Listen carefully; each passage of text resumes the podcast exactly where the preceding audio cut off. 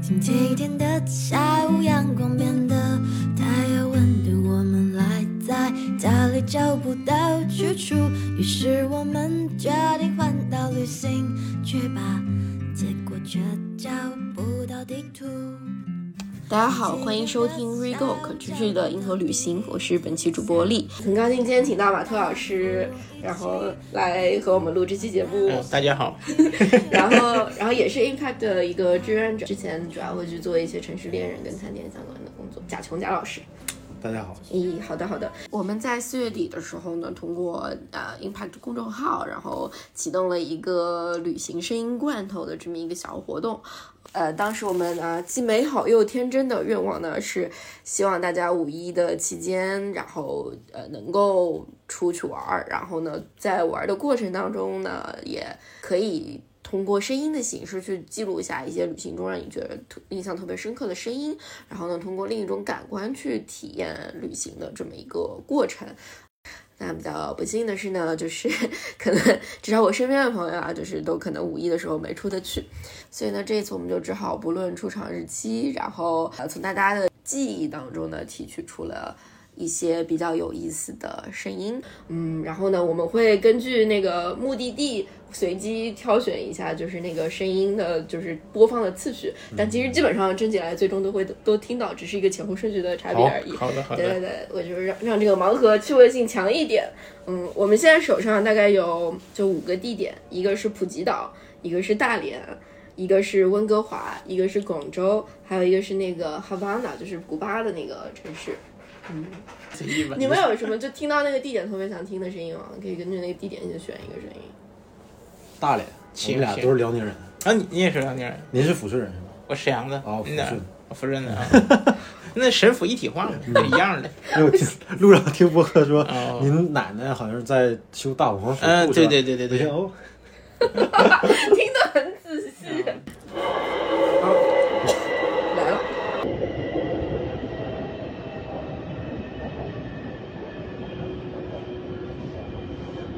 海事大学车站就要到了，请下车乘客提前做好准备，从左侧车门下车。 We are now arriving at Dalian Maritime University Station. Please prepare to leave the train. 然后我讲一下，就是他。就是那个，就是这个听众比较比较害羞，所以呢，就是他没有自己录那个哦他这个背景故事什么的，他发了一段文字，他是说这是大连的海事大学的车站的一个声音，然后呢是他上了大学之后第一次从青岛到大连去找男朋友，期间乘坐了从青岛到烟台的高铁，然后由于是下雨打不到滴滴，且坐错了站，险些赶不上轮渡，然后后来是由于五一期间，然后那个轮渡延迟了半个小时，但这个半个小时呢，给他了赶过去的一些时间，然后成功坐上船之后，浑身湿漉漉的，半梦半醒的到达了大连，然后后来手机没电，关机也不知道。到底怎么去找到那个海事大学的路？然后在大连北站踌躇了半个多小时，误打误撞的乘坐了一班地铁，然后哎，恰好是能够到达海事大学的。然后又过了四十分钟，铃声响起了，然后他这段就是比较惊险的旅途，才算有了一个比较好的结果。嗯，我感觉就是这个 这个这个小伙伴之所以记得这个声音这么深刻，是因为那段经历特别的窘迫，嗯，加神奇。对，大家有没有什么特别窘迫的旅行经历？曾经记忆特别深刻的？我有出差比较窘迫的，就是也算旅途吧，就是嗯，呃东西忘带了，然后往回折返拿东西，然后错过了那个火车。当时做一个项目是跟那个当地的市长一起吃饭，对，然后其实我到的时候发现那一桌人全有了，就就大家都已经聊上了，然后就我迟到了。那哇，这是我第一次见市长，然后一起吃饭，结果我还迟 到了，我觉得挺囧。市长说：“来来来，直接进入敬酒环节，我们都吃饱。”自罚三杯是吧？挺有意思的。好呀，那我们再听下一段吧。下一个不就是广州吗？它首先是两段声音，然后呢会，然后达尼会介绍一下到底是个什么东西。哦，嗯为什么中药啊，或者说一些风水算命，哪怕大家都说是迷信，但是为什么我们的爸妈还是会看呢？所以我就去好奇，就说，哎，中国文化为什么有的延续下来了，有的却没有被延续？那我就去上，然后也发现，因为它是跟你的国力强盛啊、政治很多原因是挂钩的，比如比如说西方很强，但我们大家就去了解星座了呀。那以后中国强大起来，大家去了解金木水火土了。啊对，你会发现这两年很多，包括你上海的宝格丽啊，或者很多餐厅，他们订的那些什么西餐啊活动都是什么？用这里尖尖的来变线条，然后呢，用这里面的来变画布，这样子一个笔触，这样是一个，然后这样是一个。五一期间，我们在广州做了低碳本地游，嗯，跟几个广州当地的年轻人去了一家叫 Soul Mate 有序的房间去探店。然后呢，当时的主理人妹妹在给我们分享她空间很多跟可持续发展、碳中和等等相关的理念。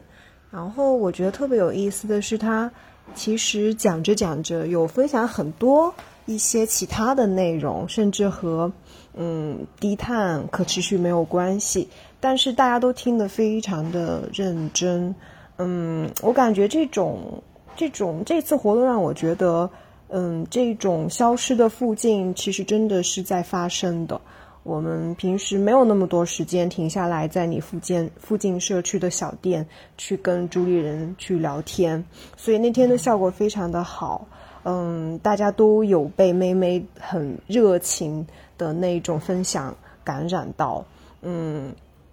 对。然后还有一个环节，妹妹教我们用咖啡渣来做沙画，而且呢，就是整个过程没有用到任何的这个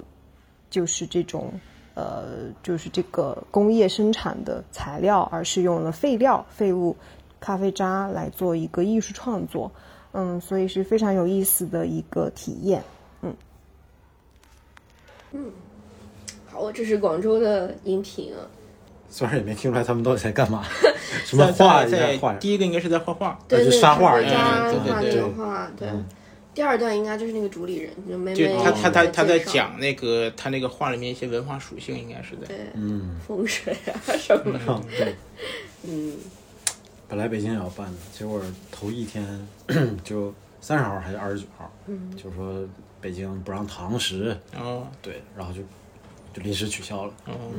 不过广州和厦门还是如期办了。本来的线路是什么样子的？本来是在鼓楼广场集合，对，我介绍这个项目吧。本来没关系， 呃，这个我我最开始设计就是因为我们去的第一家店是那个 The Box House 嘛，就是零包零零浪浪费费无包装的商店。哦然后我就想带大家先在这个比较著名的景点儿鼓楼那儿集合，然后走过这个鼓楼东大街，鼓楼东大街也挺商业的，其实，周围都是非常商业的店，然后一下子相当于穿越到这个呃这个特别不那么商业化的一个店铺，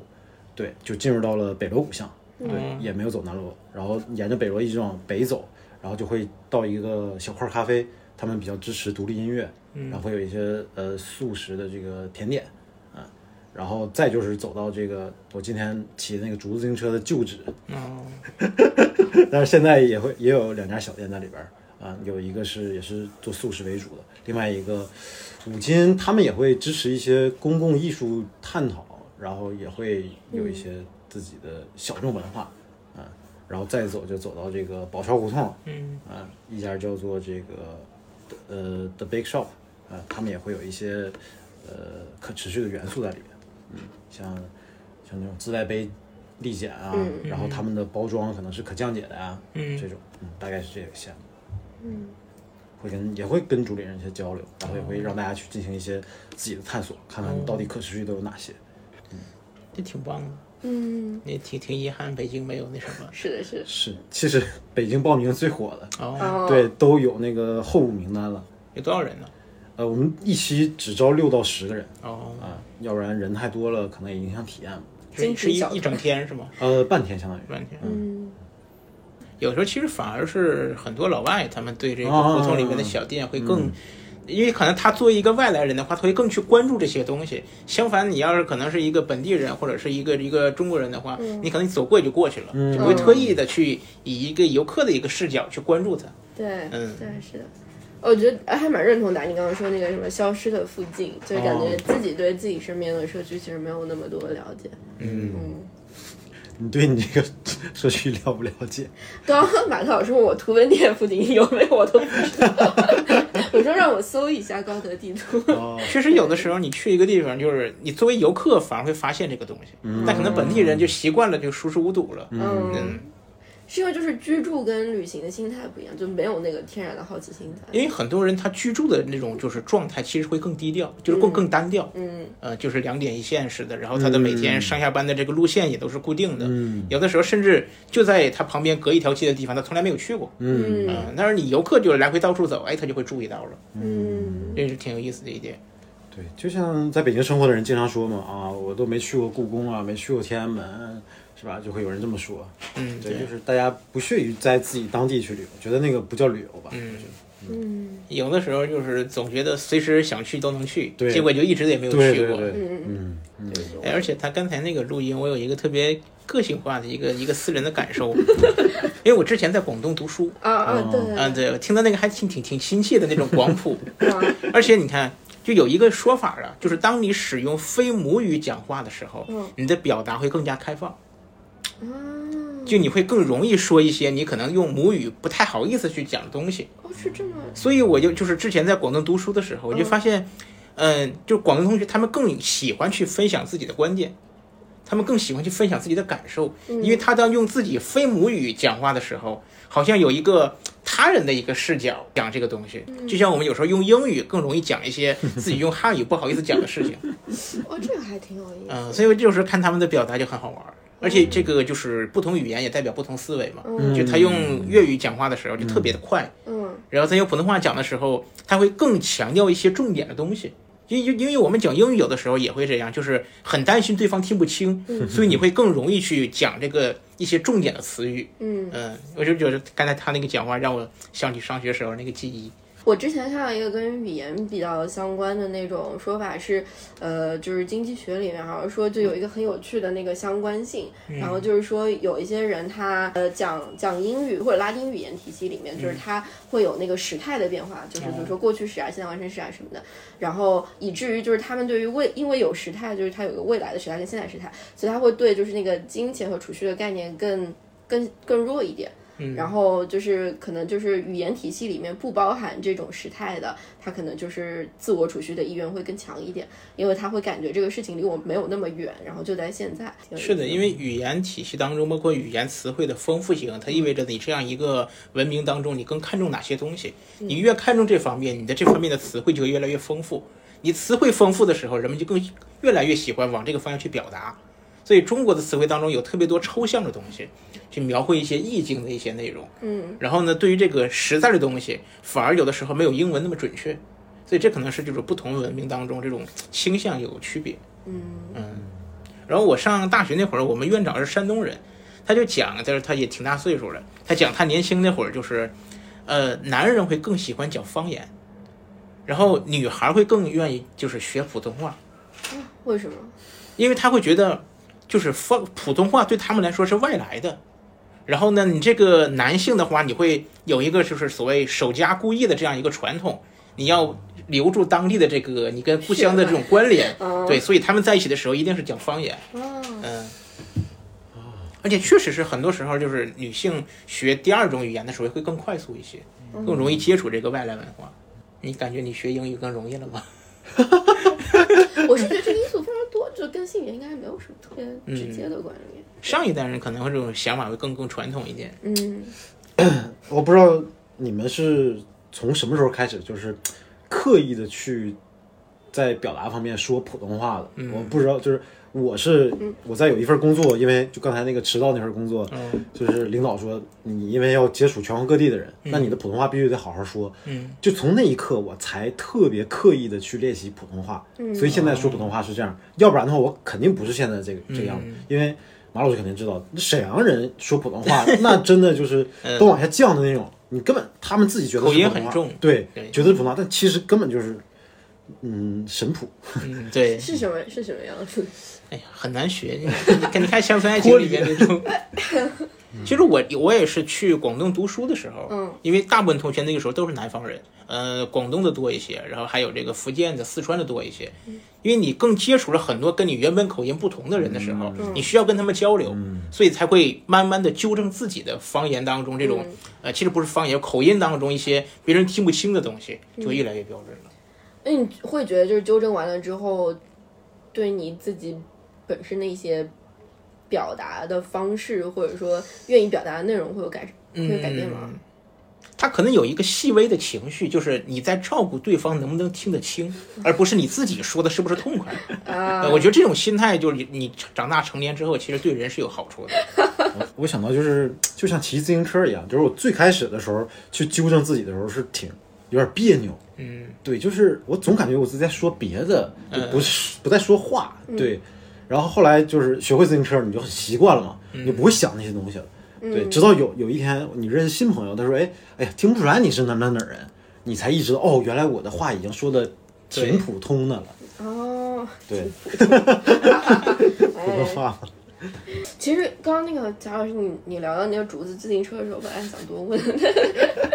竹，我我记得我很早之前看到过有一篇跟那个在讲竹子自行车做的那个，就是有一个老外在北京做，是、是那一头嗯对对对对吗对对对，嗯，对，现在他在上海。哦，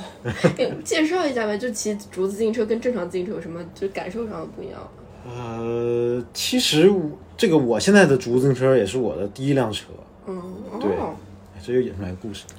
就是我妈妈就觉得，因为她好像不太会骑自行车，她就觉得交通很复杂，你就不要买自行车， 嗯所以从小给你画饼，啊，这等你长到这么高，我给你买；等你长那么高，就不给 你买。她说我说的是那个， 然后等我再长到那么高了，还是不给你买。嗯对，然后我就哎一直想要自己的车，上高中都是管别人借车，中午出去骑，嗯我雪天可能会摔倒什么的，哎呀无所谓，就是就是想觉得那种自由的感觉，嗯啊，来北京一五一六年，其实我之前在一四年的时候就在杂志上看到了，哎，一个老外在北京的胡同里用竹子做自行车，哇，这个其实就很吸引我，嗯，对，那会儿我对呃青年文化或者社会创新就比较感兴趣了，嗯、来北京一五一六年雾霾特别严重，然后说，哎呀，那这也不能是吧，还是低碳出行更好一点。嗯、然后就哎联系他们，就开始做志愿者，去那儿开始对，然后就一点点帮别人，先是帮别人做，然后用我的志愿时间换了那个你做一个车架的一个机会，哦，是这样的。嗯，对。然后你说骑了这七，我靠，我的车是一七年做的，五年，对，也裂了一些。嗯，因为之前出差可能一周放在楼下自行车棚就晒裂了。对，因为虽然你可能会做一些处理，就像这张桌子一样，抹一层漆，对，防腐防裂，但你可也不能暴晒。对，当然裂了之后你就会去补。嗯，不过也还好，没有太影响。嗯，对，现在也骑着它，嗯，出过一些小车祸，轮儿可能稍微有些飘了，还得修一修， 就是在它于这那儿。个轮还是用橡胶做吗？对，，还是别的都是正常，只是框架是竹子，就是那个纸啊，框嗯架是用的。反正就在这个墙后面。所以它足够结实吗？对对，这个倒是不影响，因为竹子和竹子之间是用碳纤维连接的，碳纤维又轻又结实嘛。哦，它是用竹子代替原本这个车架的部对分对是吧，对对对哦对，所以应该是就是日常骑行是 OK，但如果是那种就是特别越野类型就不太。呃嗯，那倒不是，就是竹自行车也可以做山地车、公路车、旅行车，对，然后甚至小孩儿那种平衡车也都可以，对，还有三轮车也可以做，啊我们也做过，都这都是做过的。它的价格更贵还是更便宜的？嗯，因为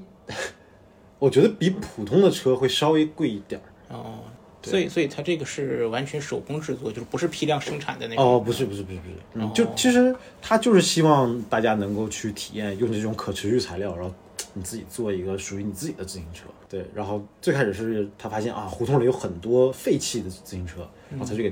拼拼凑凑拼起来，然后刷新漆，啊，特别好看，然后送给环卫工人什么嗯的。啊，因为太好看，然后被偷了。 然后那个后来发现有些零件儿也没法拼在一起，他说哎那用什么材料呢？后来找找找找找到了竹子，这样好呀，我们来听下一段吧，插播故事。挺好的。 我们还有呃温哥华、普吉岛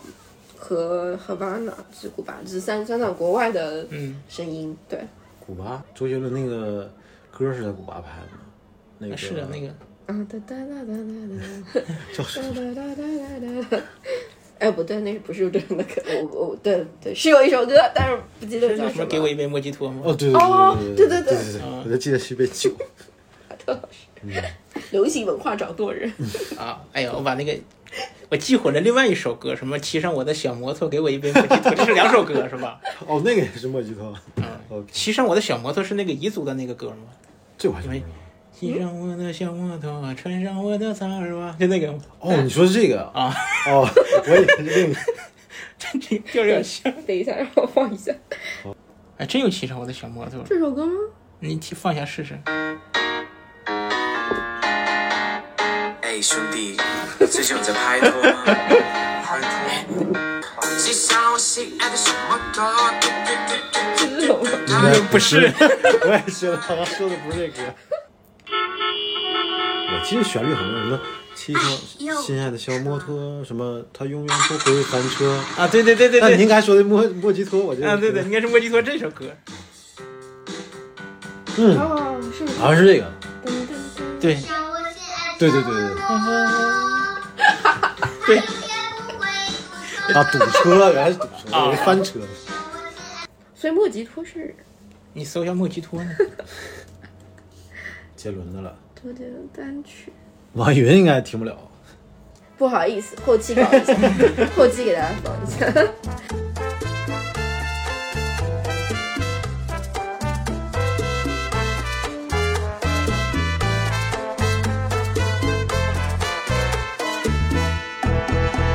分给我的爱人来一杯莫吉托，我喜欢阅读他微醺时的眼眸，而我的咖啡糖不用太多。嗯，好的好的，听一下那个吧。嗯古巴，古巴古巴，不知道你现在能不能听到背景音乐中有个人在唱歌，是一个正在卖艺的，嗯，可能是之前在这边卖艺，然后现在可能要收工回家了，大哥。然后他刚才拉着我唱了很长时间的歌，然后他在唱，我觉得他应该唱就是 improvise 一些类似，like 他该唱的就是 China Bonita 之类的。It's very cute. When I was walking, I was thinking that I really, I just really enjoy walking the streets of all the places I've been to. And I think it's because I like seeing different people in their elements and, you know, like I look at what they look like and sound like and feel like when they're, they're when they are at their home because home has been such a a concept that's been hard for me to capture. I know what home feels like, but or I feel like certain places makes me feel like it's home in certain ways, but it's not. Um, there isn't a place where I would think that's my home, and and I always wondered what it would feel like to have in your entire life and believe that this is your home. And maybe if I watch other people and live through them vicariously, then I will understand more what home means. And maybe I can feel it even though I don't have a true home. But I really, I don't know, there's something about it, I can't put words to it. I just love seeing all the people having a great time you know at 12:30 a.m. on a Tuesday night 感觉应该还就是他讲说他录录那个歌声的时候是一个周二的晚凌晨十二点半，嗯，对，然后但是在街边看到大家在唱歌，哦嗯，但是他就是呃，投稿人的背景啊，对，投稿人的背景应该应该是一个留学生吧，就当时然后去古嗯巴玩的时候录的这个，所以他可能在过程中有聊到说，就是对他来说还不知道什么地方到底才才算家乡，你要不要把他说的翻译一下？前面说的是他喜欢在呃路上看人啊，呃看反正看这些街景啊，听这些声音啊，然后他也会想，就是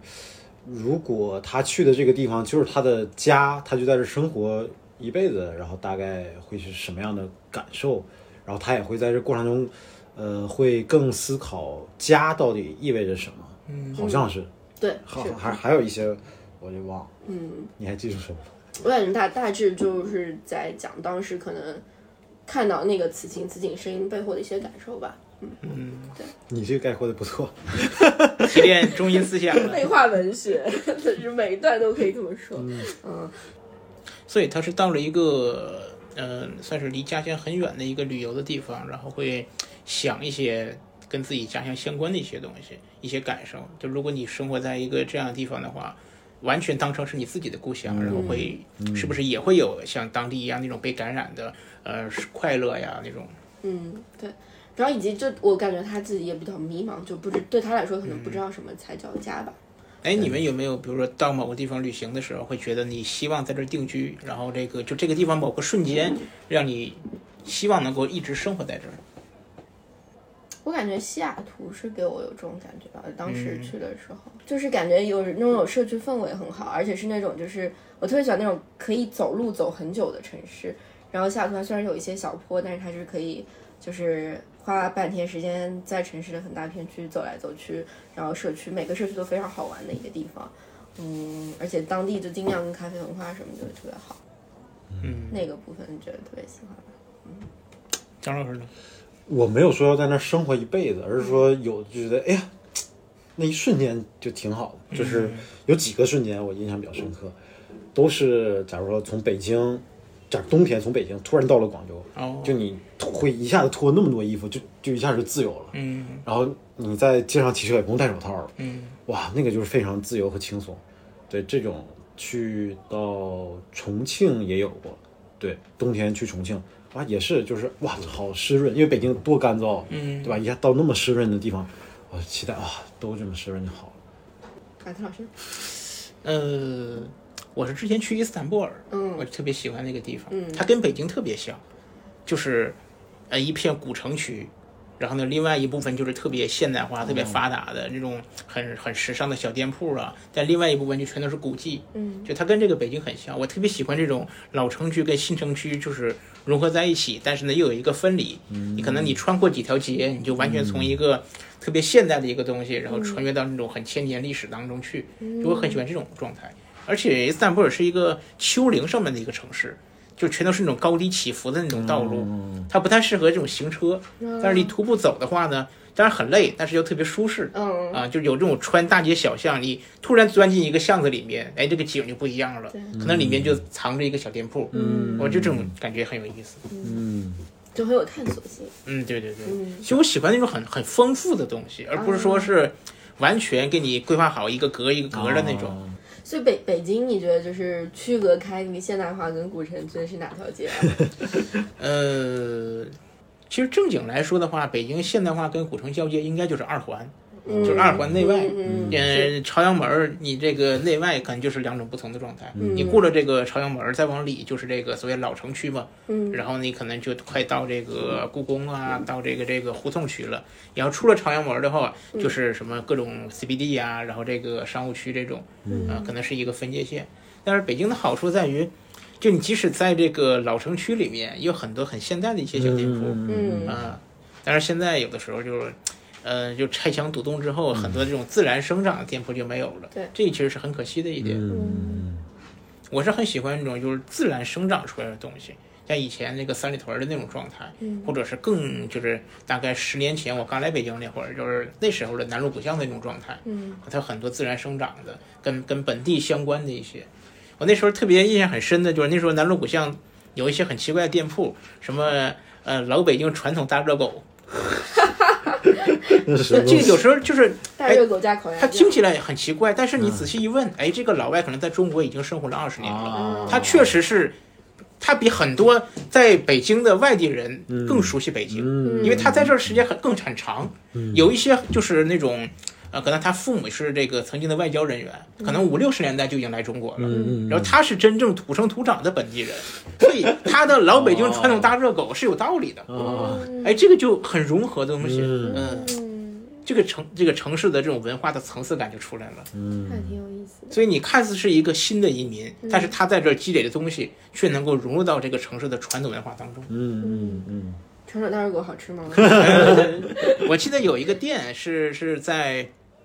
嗯、好像是西园里那边儿，嗯然后是有一个德国的一个餐馆儿，就是特别那个正宗的一个德国餐馆儿。那个德国餐馆的老板是以前东德驻这个中国的武官，哦然后这个两德统一之后，他就在北京开了这个店。好呀，那我们接下来听下一段吧，还是温哥华跟普吉岛。嗯，马老师没有倾向，他是无所谓，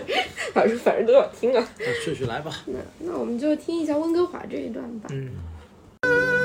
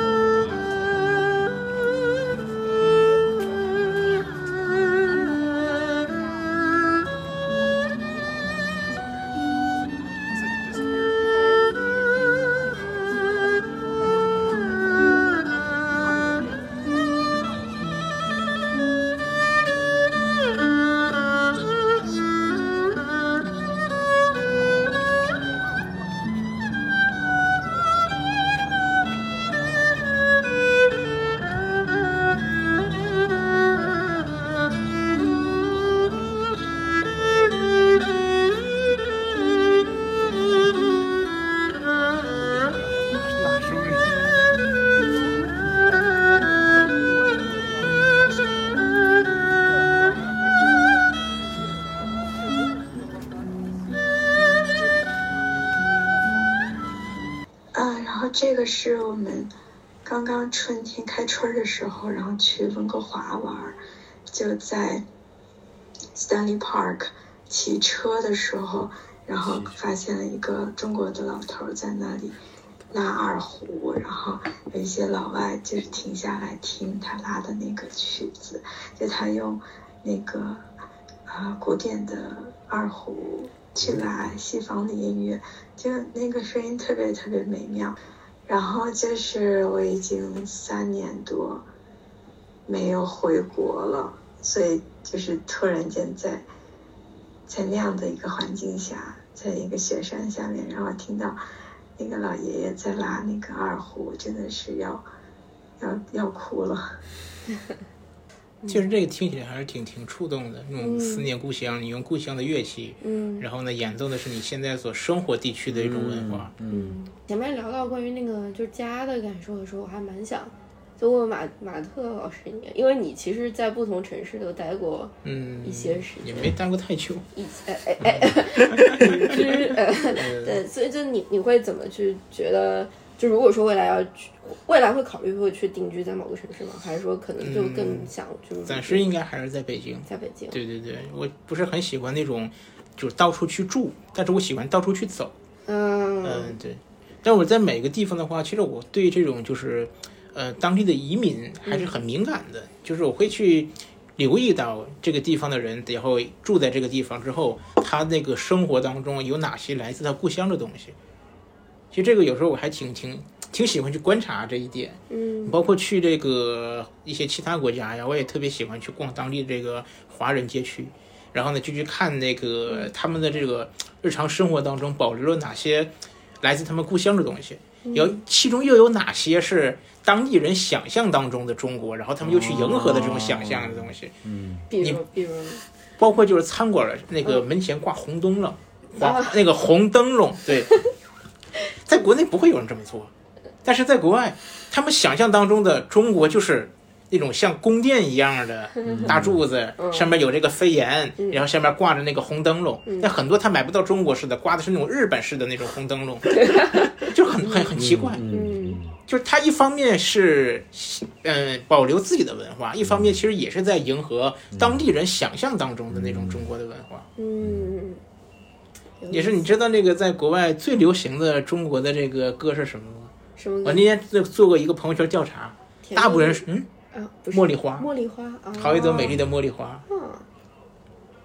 为什么是这首歌？因为是那个《图兰朵》里面用了这个小调，就是普契尼那个歌剧《图兰朵》里面，他表现中国那部分用了这个“好一朵美丽的茉莉花”这个小调。我以为是零八年奥 运，就是所以那零八年奥运用这个歌也是因为这个来的，哦就是中西方的这个文化的交融，就这么一首歌。嗯，然后我就想，在中国最熟悉的一首外国歌会是什么呢？对于我小时候来说，就是《音乐之声》的那个歌。哆啊爹，对对，就这个歌。哦，是，所以你看，有时候我们熟悉的很多外国东西是通过教育，因就为是嗯你看这个《末代皇帝》里面，就是最后那个溥仪送那个庄士敦，他请了一支这个中国的乐队，用中国传统乐器，然后演奏那个《友谊地久天长》嗯啊那段就是特别的感人。嗯，真的是的，是的。我觉得这个就是印象的文化差，还蛮有意思的。嗯，对，记得我那时候在美国留学的时候，经常看到就是华人夫妇，就是呃他其实呃确实就是新移民到美国的，然后但是他就是会迎合美国对于中国菜系的。就是喜好，然后会去做什么酸甜鸡啊，什么左宗棠鸡啊嗯，橙橙子鸡什么乱七八糟的。然后就他也知道，就正宗的中国菜是怎么做，但他会觉得说，那既然这个是市场迎合，那我就、嗯嗯，对，西式中餐哈。对，还蛮有意思的。那中式西餐你吃过吗？那是啥？ 传统大热狗吗？中式西餐很流行，嗯，香港茶餐厅鸳鸯奶茶，就是把咖啡跟那个哦奶茶那个混合在一起。嗯，嗯什么黑椒牛柳炒意面，这这种就是类似于这个中式西餐。嗯嗯， ，OK，我们来听最后一段吧。嗯，是普吉岛的。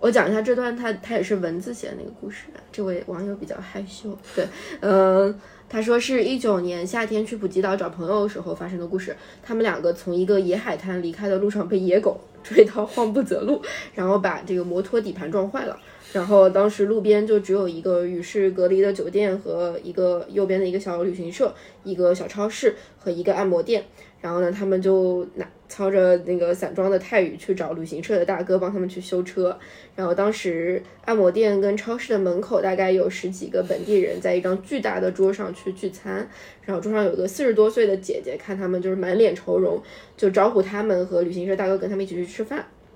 然后后来在吃饭过程中，知道了这原来就是是这个姐姐一家人的那个周末家庭去参加生日派对。然后全程大家虽然语言不通，但非常开心的聊着吃着，分享家庭故事、友谊故事还有爱情故事。然后最后大家一起给这家最宠最宠爱的小儿子一起过了生日。然后饭后，姐姐们从超市里抱出了满满一桌酒，然后拉出呃公园广场上叔叔阿姨特有那种 KTV 设备， 然后大家开始 K 歌，然后伴随音乐跳舞，然后入夜的话，就是酒店旁边的一些客人也陆陆续续的从海边回来，然后几个客人好像是这个呃按摩店和小超市的常客，也很熟络的过来一起就是唱歌跳舞，然后最后就是有一种感觉，来自世界各地的朋友、恋人、家人，就在一首首各种语言的歌里度过了一夜。然后以及就是所有的亚洲人都合唱了《甜蜜蜜》，为什么不是茉莉花？哎，大家之前有没有一些就是旅行或者出行经历，是去到一个陌生的地方，但是被当地人非常友好的招待，然后一起玩耍的这种经历？哦，我还真有。一八年去台湾，就是去到一个青旅，然后那个青旅的老板的朋友嗯很热情，嗯就是他们都经常骑小摩托嘛。然后那个他那个朋友就是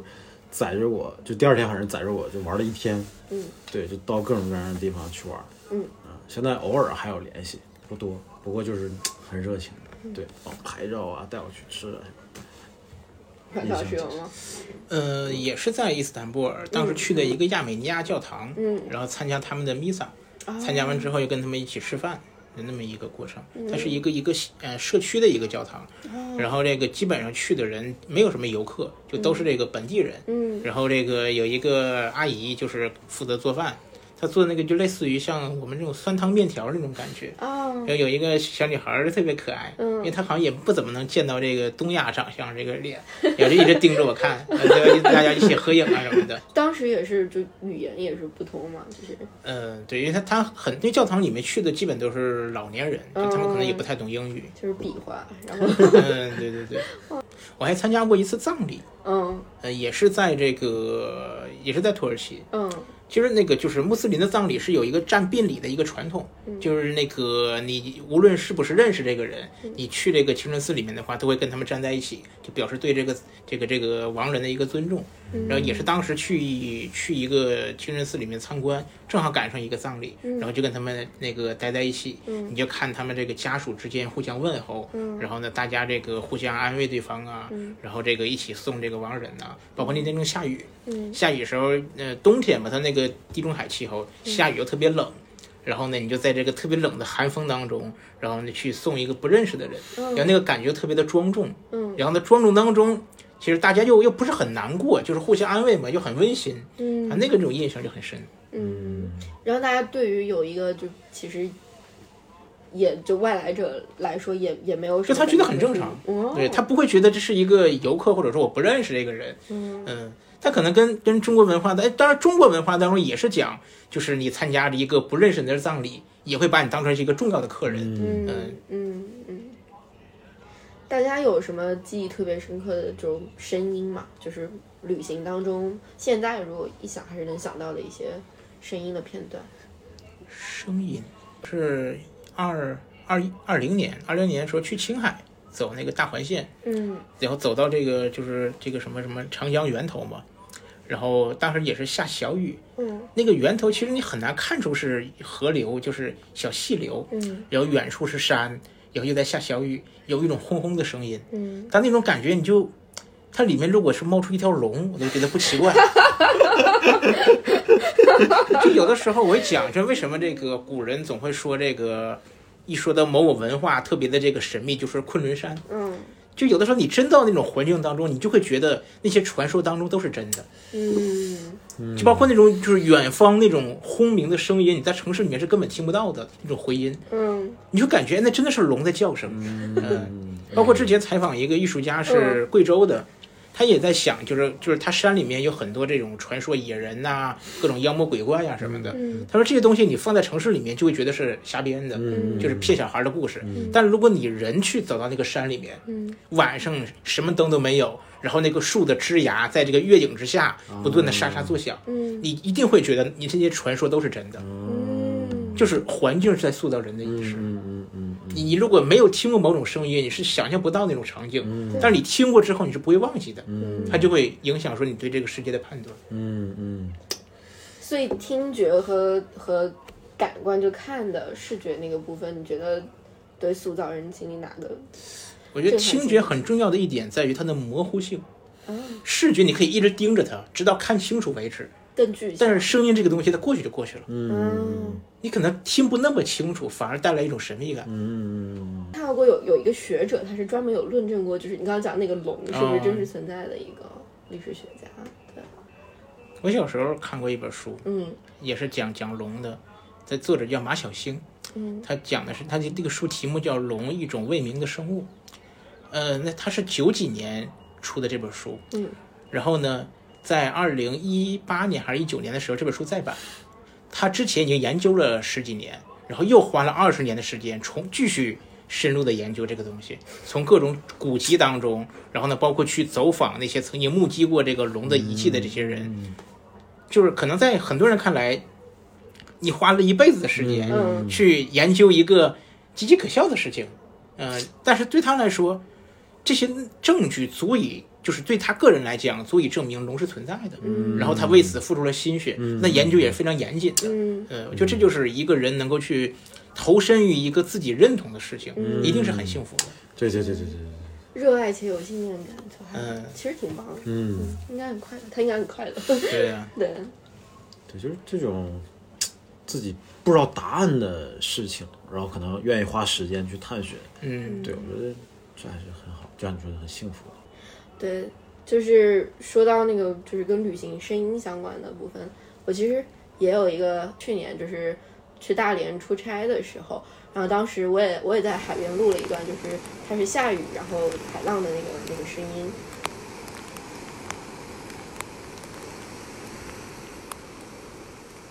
然后，但那段经历非常有意思，就是我那天就是他是一个就是出差，所以就是只有两天大概的时间，然后我就特别，我是一个特别喜欢挤压时间空间的人，然后特别闲不住，所以呢，我就早上大概呃四四点多的时候就打打了一辆就是出租，然后说去那个。 离市中心大概偏远百二十公里左右的一个地儿，然后去去去那个海边看一下。然后上了那个车之后，那个出租车司机阿姨就特别逗，然后就是整车就会问一些就是听上去闲话家常的问题，比如说啊姑娘你多大了呀？然后什么就是你哪儿人呢？然后怎么、啊、为什么要来呀、啊？怎么这么早要去那个海边啊什么的？然后开着开着，我发觉因为就是滴滴交那车嘛，就是它那个行驶路线图就有点奇怪，就是没有在往就要走那条路线去问，然后就问他说怎么回事，嗯然后。后来发觉，就是他其实是担心我一个人早上去海边，么因为失恋寻死，就是他能就是脑补出哦。然后阿姨这么逗，就是非常贴心。然后结果就嗯把我，他说如果你要看海，就带你去那什么新海湾啊大桥哦看，哦因为说人哦比较多。然后如果你要跳海，我也能看着你， 就是还挺温暖的一个故事，就挺温暖嗯的。对对对对对，所以那个印象还挺深刻。对，因为有时候我会考虑，比如说一个呃盲人。嗯哦他哦去旅行的时候，他去怎么去感知这个外界，就是通过声音。嗯，因为之前有那种就是呃盲人电影院，嗯，就给盲人放电影。就说你如果你有盲人电影的话，可能会也会有专门针对于盲人的旅行路线。嗯，可能这个旅行路线就是，他就是给你准备了更丰富的听觉内容。嗯，嗯，我觉得这个可能会也会成为未来的一个一个就更垂直细化的一个领域。嗯，对。但我觉得国内整体对就是障碍人士的一些这种就娱娱乐生活的丰富化，其实挺嗯那嗯个的。对，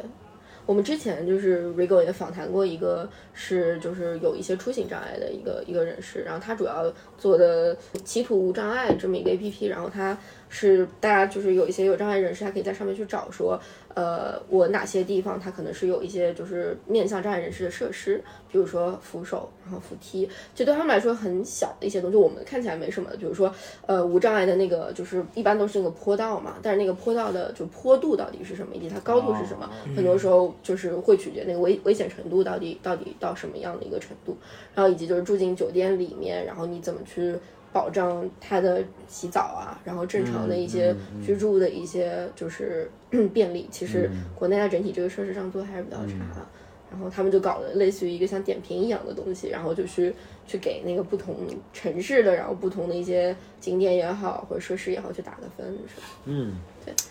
我让我印象特别深刻的是，他说就是。呃，说就是有出行有障碍的人，感觉都都都不配去灵隐寺当和尚，就是因为灵隐寺那个门槛特别高，哦 就他你都没有办法自己直接进去，你得就是两个人，他那个有坎嘛，你得就两个人就抬着那个那个就是轮椅，然后才能把人给抬进去。嗯而其实我们现在在讲障碍群体的时候，还是比较容易去二元对立，就只是说，哎，我们。无障碍人士和障碍人士之间的差别，但其实即使在障碍人士这个群体里面，它也非常细分。嗯，马克老师刚刚说，比如说听障、视障，然后包括就是那种出行障碍的，它其实诉求是完全不一样的。嗯嗯嗯，对。之前有过那种报道，就是记者就是模仿这个残疾人，他想体验一下哦到底这个城市有多么不嗯方便，不是他就蒙一天眼睛，或者是这个坐一天轮椅，嗯发现确实特别不方便。太嗯不方便。嗯包括很多这个就很简单的很多盲道，对，要么就是这个路有的直接这个路线就画的 撞树了就，对，也包括被这个很多这种东西所阻碍呀等等。是的，嗯。其实这个声音罐头那会儿我还跟达尼说，我说哎，其实最后每次可持续旅行都可以放这个。这个这个叫什么？小，就是告诉大家，你可以录一下这次旅行的一些你印象深刻的声音什么的。嗯，对。然后最后我们可以再做一个合集什么的。对对对，这还挺好。嗯，不同。而且它这个技术比较好的一点是什么呢？比如说，如果这个就这个这个他去这个目的地，声音特别丰富，哦嗯、然后他记录下来了，嗯可以为以后那些。视觉障碍人士，就他只嗯能听的话，提供一个一个目的地的一个参考。嗯，这个还是对，比如说一些什么呃瀑布的声音呐。然后这个海浪的声音呐、或者是一个什么有回音的一个地方，嗯对，然后这个他把这个记录下来，然后这个做一个标注，嗯以后那些准备做旅行的那些听力那个视觉障碍人士只能听，然后呢他就会去考虑这个地方，嗯对，会增加他自己的这个旅行的丰富和乐趣，嗯，对对对。那就大概就是今天的好声音罐头就开完了。 OK 对对对，东西不是特别多，嗯，然后希望给现在反正北京、上海其实都基本都特别难难出行吧，以嗯及另外的是一的些是的，被封控在城市的大家，希望能够嗯通过声音断头的碎片带大家想起一些比较有意思、比较有趣的过往的旅行回忆，嗯然后也衷心的祝福大家能够早日 出好城，早日能够真正的旅行，然后记录新鲜的罐头。嗯，希望你这期节目剪出来的时候已经解封了。对， 希望是希望是。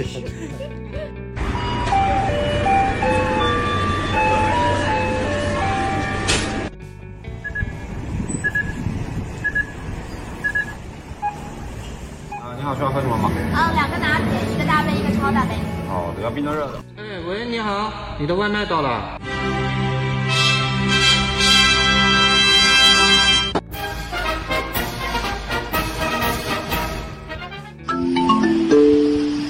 车辆起步，请拉好扶手。本次列车终点站嘉定北，欢迎您乘坐复兴号列车，下一站。女士们、先生们，晚上好！我们的飞机预计将于三十分钟后抵达上海浦东国际机场。上海的地。